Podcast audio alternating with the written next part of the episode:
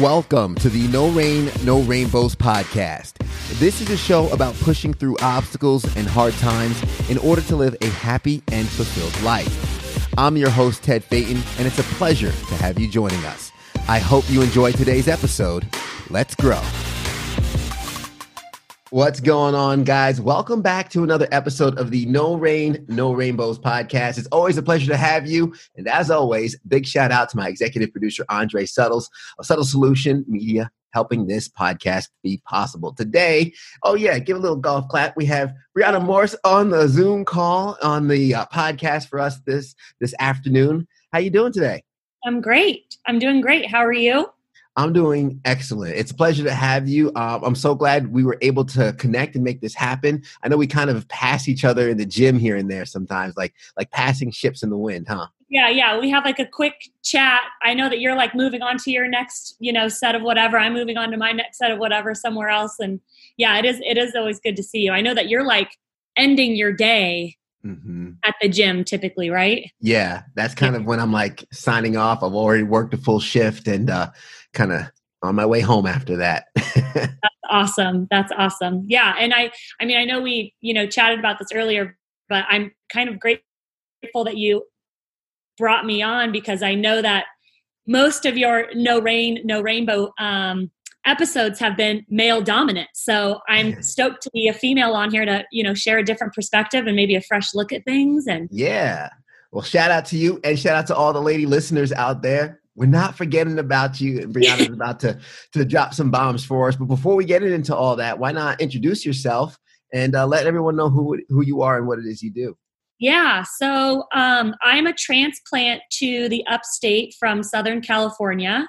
Um, I was actually born in Southern California, and then my family moved to Idaho. I grew up on a 75 acre farm and then got recruited to play volleyball back at a D3 school um, in SoCal. So went there and then lived there until I decided to pack up all, all of my stuff and move all the way across the country and start a new life out here. Um, I have a license in marriage and family therapy in the state of California that I've held for 15 years now. So I've been in the mental health and therapy world for a very, very long time.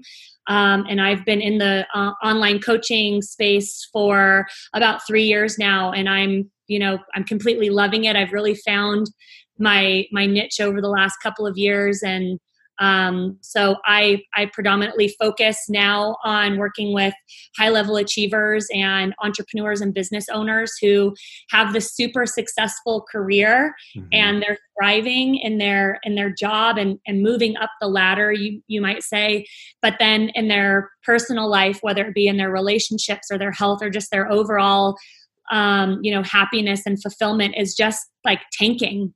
And they don't understand why there's such a disconnect but they know that there's something missing.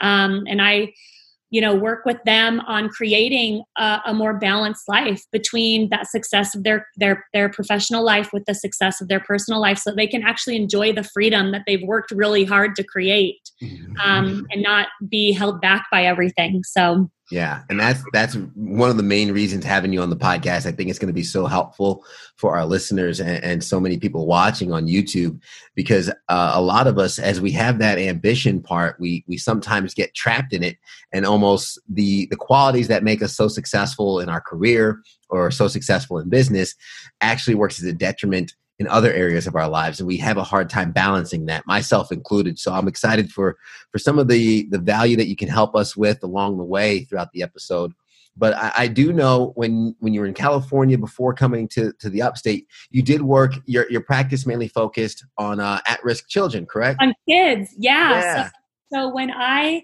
when I went into the short story of my like education background was I went into college with a psychology major. I'm going to be a therapist. I'm going to be a school therapist is what I wanted to do. Mm-hmm. Took Psych 101 and almost failed. And I was like, screw this crap. I suck at psychology. I'm, I can't do this anymore. So, um, you know, that was just as a note, that was when 9 11 happened. And I was playing volleyball and I was like, you know, I had zero friends and I had zero time to do anything. So I think I was just completely overwhelmed moving to a new state, new school, playing sports. So anyways, I changed my major to liberal studies to teach. And when I graduated and went into the credential program, I was at the same time working as a re- at a residential treatment center for kids that were, um, you know, it was a level 14, so right before juvenile hall or the psych ward. And these kids were children between the age of 10 and 18 who were you know either wards of the state had been um, you know pulled out of the home because of neglect abandonment or abuse uh, were kids with like major anger emotional issues. So they were being pulled from the home because they were being a danger to themselves and others. And I was loving working with these kids and at the same time hating the credential program because I just I'm a rule follower when it comes to many things, but when it comes to the way that I want to do things to help people, I don't want to follow the rules because hmm. we we individually as humans like we we don't learn the same and we don't come from the same background. So in my head it was like how can I teach Jane to learn the same way that that Bill learns because they come from different backgrounds and they come from different socioeconomic statuses and families and they just one is a visual learner one is a tactile learner like there's no way. Yeah. and so i was like eh i can't i'm not this isn't for me. And i went back and got my master's in psychology which i loved and i did great at because you know i was in a different headspace. Um, and i opened up my private practice um, three years after i graduated and my focus was on um, families who had adopted kids from overseas i had a attachment background so i was working with a lot of children who had major trauma mm-hmm. issues and attachment issues and i was helping those families to not only address the trauma of the child that they adopted but help really integrate that child into the family in a healthier way so that like the family was more cohesive. Yeah. Um, so yeah, and it was funny because I always said, "Oh, I'm never going to work with adults. I don't I don't want to deal with any of that. Like I'd rather just work with kids. You can play, you can draw, you know, everything's a lot lighter." Yeah. But the reality was like I was seeing these kids who were like suicidal, like cutting themselves. They were, wow. you know, breaking things. They were doing like massive damage to the family. So it was just as heavy. Um, but I I loved it. I loved it. I've still like I have three clients right now that I'm seeing again that I saw when they were 10, 11 and 12 and now they're like you know freshmen in college, seniors in high school. I'm like, they've, they've grown, grown up. yeah, yeah. I love something you said before about how when it comes to helping people, you don't want to follow the rules. That reminds me of a, a quote I heard saying how like, yeah, the system is easy, but people as as a whole are complicated. We're yeah. not all templates. We're not. We don't come out of a, a set template the same way. So to apply us all to the same system almost sets us all up for failure. Yeah, no, I totally agree. And and you know, there's already so much rigidity in the world that that like we're all and i mean i think i'm guilty of it at times too trying to fit into all of these boxes to make mm-hmm. sure that we look successful or feel successful and those are the same things that hold us back from really being who we're supposed to be you know and so i i i just as i was going through that program it was like i just I already know that I don't check all the boxes. So if I go into a school and try to teach, they're going to be like, "You're breaking this rule. You're breaking this rule." so I'd rather just do something where you know people come to me because they like the fact that I am an outside of the box thinker and that I do things differently and that I don't you know fit into the norm. Because mm. you know there was a time even in my um, while I was in undergrad and I was working um, at the residential treatment center, I remember when I got my first tattoo, it was like, you have to cover that up because other kids might think this or that or this. And it's like, but it, it's a flower and a dragonfly. Like, yeah. what are you going to think? It's nothing terrible, you know?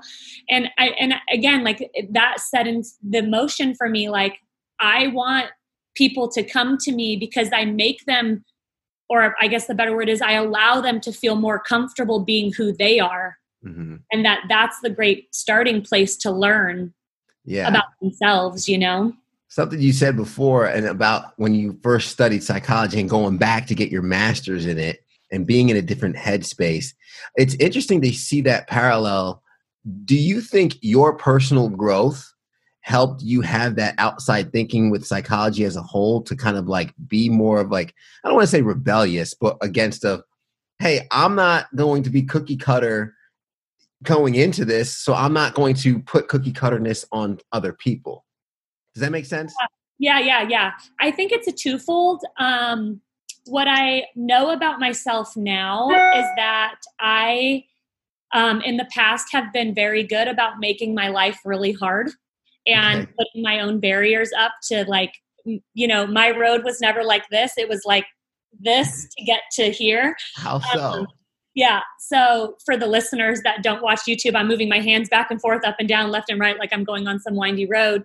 But I think the other piece of that was that, you know, the trajectory of going to college and creating a career, I think there's this expectation that you have to have it all figured out. And what I realized along the way was I really didn't have it all figured out. And it was okay for me to like switch from wanting to go into psychology to a teacher, then doing nothing for just a little bit, then going back once I figured it out. And, you know, again, going back to that rigidity, like we, we have been cultivated to be a part of this fast paced living. And it wasn't until I slowed down and just really took my time to decide that it was like, oh, this is what fits me. And it fits me because I like things to be different and I, I like to work in ways that maybe other people don't. Mm-hmm. And you know, it's it's funny because in a lot of my my jobs as I was interning and stuff through my master's program, like there was so much micromanaging there were so many like you have to make sure you do this but not this or you know paperwork is a big deal you know worry about the clients but the paperwork is important too and it was like I didn't go to school to do paperwork. Like I went to school to change lives. Like I went to school to give hope to kids that like never had it before. And I think that that was for me like when things started to shift going back into that master's program was like mm. I'm going to start a private practice because my job is to see people and help them change their lives, not do a bunch of paperwork, not like be told that these are the things that are important you know? Yeah. for me i knew what was important deep down in my heart and what my passion and purpose were. I, lo- I love that and so i guess let me ask you this because i feel like there's there's such a conflict that happens within us because we have two wants that conflict each other. We want to be unique and we want to be ourselves but we also want to fit in and and roll with the crowd and those two don't always fit together how can we go about finding our fit? Yeah. Well i think i i think that like and it's interesting because a lot of my clients some of their more um, my clients now a lot of their core w- wounds come from this desire to be loved and accepted. Mm-hmm. and and i i know that feeling is very familiar to me. And what what I work on and what I've done for myself and what I know to be true is like there's a line between being accepted because you want to belong to something and being accepted because if you're not then that means you're not enough or unlovable or unimportant or right? Like there's a negative attachment to it yeah. And so I think if we can separate those things and know that being accepted is a part of our, I mean, it's a part of our human nature, right? Like as humans, we've been like for way back in the day, been a part of some pod. So to be accepted is important because we all play a role in our community in some way. But knowing that that role does not define who we are as the person at our core Yes. It's a way to separate from being an individual and being accepted. That I know who I am as me, Brianna, but that being accepted into my community is important because I play a role in that community in X, Y, and Z way. Yeah. And for any of the folks that are listening that might think, well, you know, I don't have a community. How can they go about finding a community? Because well, I let, somewhere they're not accepted. yes. Well, let me tell you, moving from South uh, Southern California to here was not an easy feat. Mm-hmm. South Carolina is a very hard place to fit into as a transplant. Yeah. And so the thing that I learned to do first off was like I started like friending the most random people on social media. Like I'll, one of the girls that I first friended, she was a photographer because I thought, oh, I'll, i want to get some profession, professional pictures taken. It'll be fun. She denied my request as a friend because she thought that I was one of those like women that like seeks out like sex and all that stuff on. Oh, really? talking about those like yeah. shady profiles. So she denied me, and then I friended her again because I was like, what the heck? And maybe she didn't see it. And then she went through my profile and sent me a message and said, I am so sorry that I denied your friend request the first time. I thought that you were one of those like bots that, yeah. you know, was trying to do something. And she's one of my dearest friends now. So, I, one thing that I would tell anybody is like, you've got to put yourself out there to be seen and and connect like it's the only way to truly start doing it and then honestly it's trial and error mm-hmm. like I have friends that I created when I first got here that I don't really talk to anymore. And that's not because of them or because of me. We've outgrown each other and we've gone different ways. And the friendships that I have now, like it literally took me three years and I've almost been here. I've been here for a little over three. It took me three years to build the friends that I have that I know are like true, real, deep friendships. Yeah. And I'm going to be 38 this year. So like it's as you get older, it doesn't get any easier. You know, this isn't like to make friends. yeah, I do hear that a lot. Um, and speaking of the the clients that you've seen while being here and, and going through the whole growth, and um, I know there's there's a wealth of, of knowledge that that you could share right now on the topic. But when you mentioned about helping high achievers or helping people go through that transition themselves, even just those tidbits of putting yourself out there in, in a new environment or finding a new community. A lot of it, I imagine, you've learned through personal experience as well as through your studies. What would you say from, I guess, a general view that from all the clients you've seen and, and everyone you've been able to work with, what would you say is kind of one of the common denominator that holds a lot of people back from bridging that gap of their professional lives to personal lives or when something's slacking in their in their life what it has been missing uh fear fear of failure or fear of success oh wow. they go they go either way.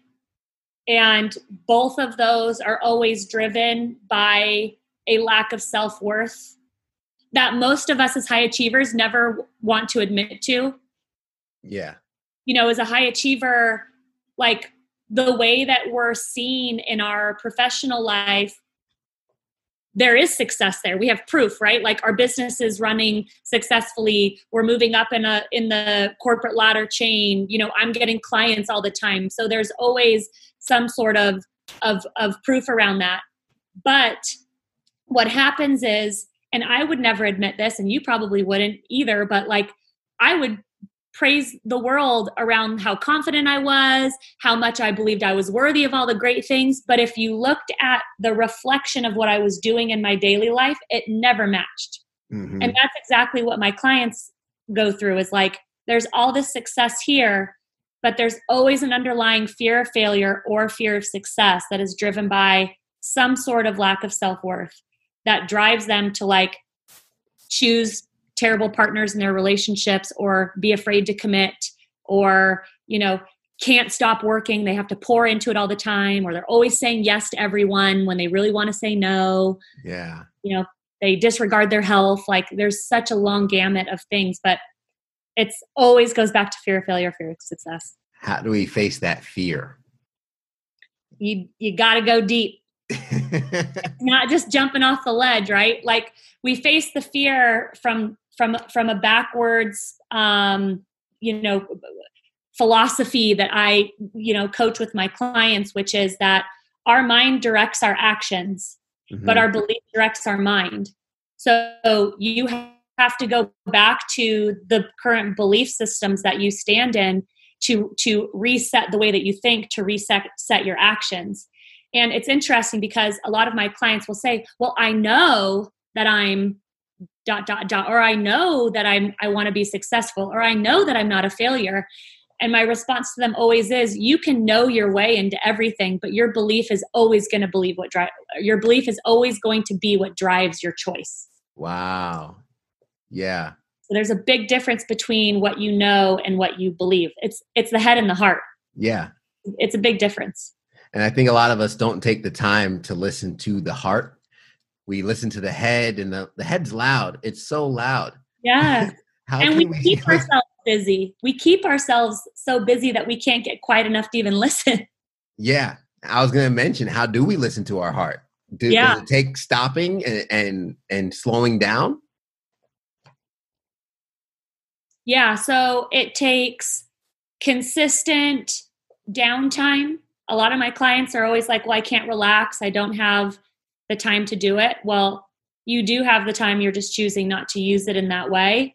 So Mhm. it's always about sitting in that quiet space. That's why I said the mornings for me are so important because I do take a good, you know, sometimes I can only take five minutes, but it's typically between 15 and 20 where I just sit and I, whether it's through journaling or just deep breathing, sometimes it's a meditation. Like there's no rules here, but we have to learn to be quiet in our own space so that we can get connected to our thoughts. I have so many of my clients that'll say like, "Oh, I've never really journaled before and now that I've started like I can't stop and the things that are coming out are kind of like like I didn't even know that stuff existed." yeah. So, we're really good at thinking our way through and out of things without paying attention to where the thoughts are actually coming from and what they're related to or what they're connected to. Yeah. So, that downtime is so important. So you're talking to somebody who used to be all about work, work, work, work, work, action, action, action, action, push, push, push, push, push. Um, I've added the the habit of meditating. Um, I've added the habit of starting to journal more, which I haven't done much long form journaling, which I hear that's where the best quality of your journaling can come from. I usually journal each night, just write my thoughts down. But Yeah, I call it brain dumping. yeah, that's amazing. so I've gotten in those practices, but I wasn't always sold on it. And it almost took doing in order for me to believe it. But for someone that's stubborn, like myself, that's listening and they've heard a million times they should meditate. They've heard a million times some of these practices that you just mentioned in order to listening to the heart, especially when you're talking to high achievers here. Yes. you mentioned, hey, slow down, sit, Yeah. sit still for about 30 minutes and don't do anything. That's hard for them to comprehend. How, how can we bridge that gap? Well, I would probably say something like, okay, well, so if your results were a person and they stood right in front of you, what would they say you need in order to get to what you're really wanting? Yeah. And if they said, well, you need to do more, which is what might what might be a normal response, I'd say, okay, so you've already tried that and how has that worked out for you?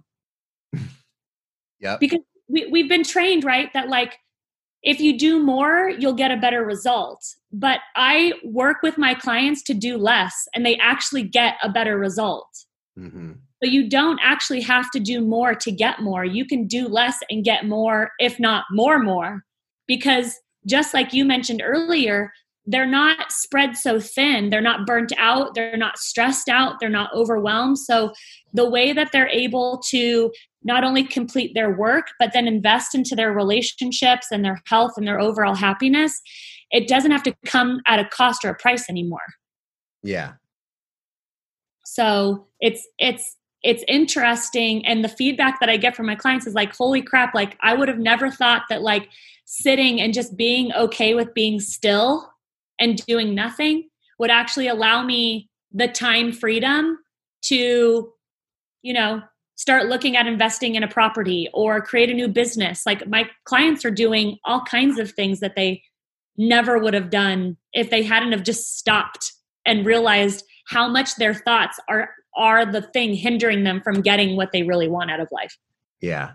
And it's all about that counterintuitiveness of slowing down a little bit, listening to the heart more so than the mind, and, and then mm-hmm. implementing what you hear.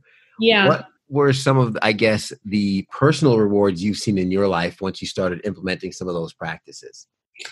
Um, well, first and foremost has been better boundaries in my relationships. That was my MO was I um was seeking my enoughness and my validation and my acceptance in relationships and when I wasn't getting it, I would do more to try and earn it Mhm. or I would seek out someone that would pour into me in the ways that I should have been able to do myself. So I've learned to create very healthy relationships and that part I'm like the most grateful for because I used to go crazy trying to like make something work and that's just not how it works. Yeah. Um but besides that, it's been like an overall sense of like peace, like peace of mind and and like not obsessing or stressing over things. Like everything just comes lightly to me now. It never feels like this.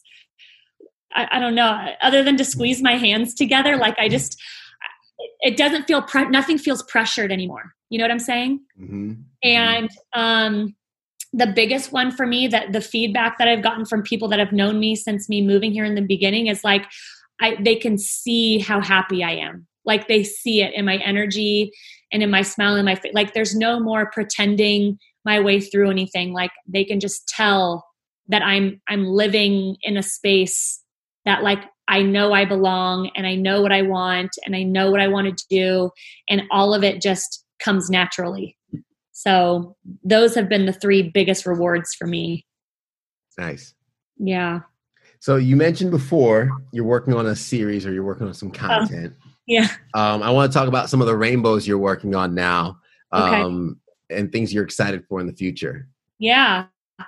So, um, a few things that are already happening. Um, so, I, you know, the great thing about being an entrepreneur, what I really encourage people who run their own business is to really create like tiers of income, you know, where you've mm-hmm. got streams coming in from different ways, where you're not always having to be investing all of your time into this one thing that then literally sucks you dry and, and, and burns you out. So, um, I, I, have a business partner that is a holistic nutritional coach, and she and I created what's called Restore.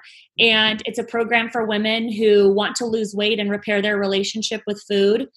Um, we have a membership program um, that is a monthly membership that some join and then we have a eight week program that's more intensive that some will join. So those are our two programs that we work on together.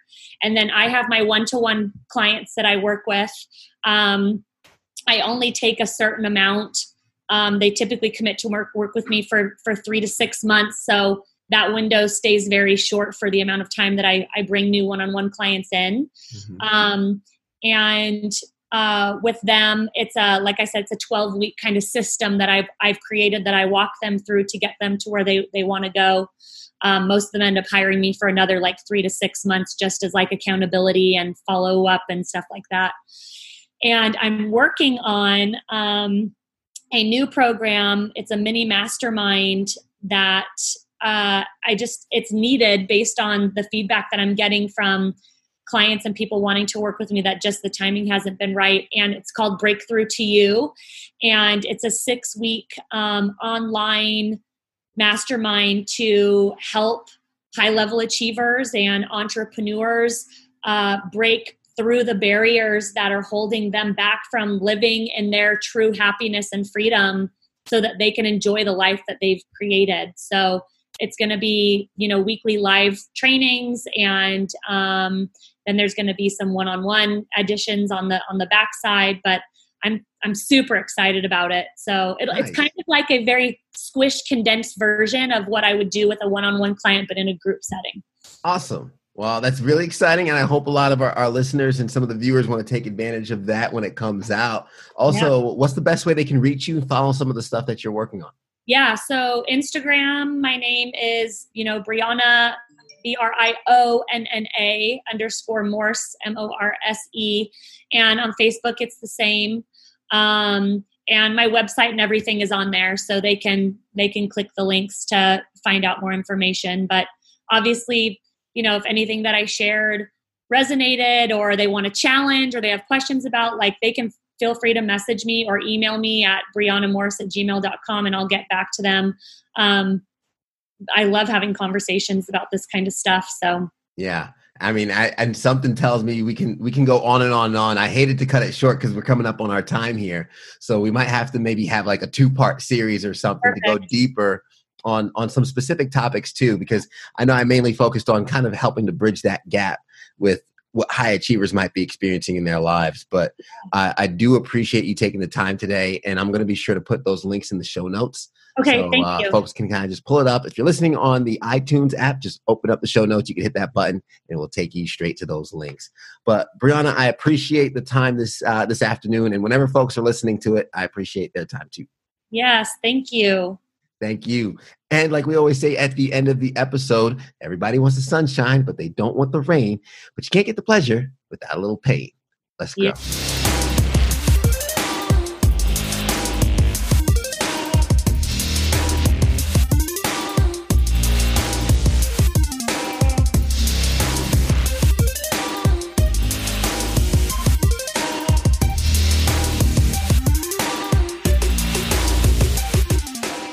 No Rain, No Rainbows podcast is recorded at Camaraderie, a collective workspace in Greenville, South Carolina, right off the Swamp Rabbit Trail.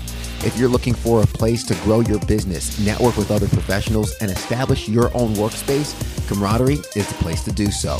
Get access to high speed internet, private showers and towel service, free methodical coffee, and free beer on tap. For more details, be sure to head over to camaraderiecowork.com or hit the link in the show notes find out how you can lock in your space with rates starting at just $99 a month. Be sure to tell them that Ted sent you and try it out for free. You never know, you just might find a new home at Camaraderie. Let's grow.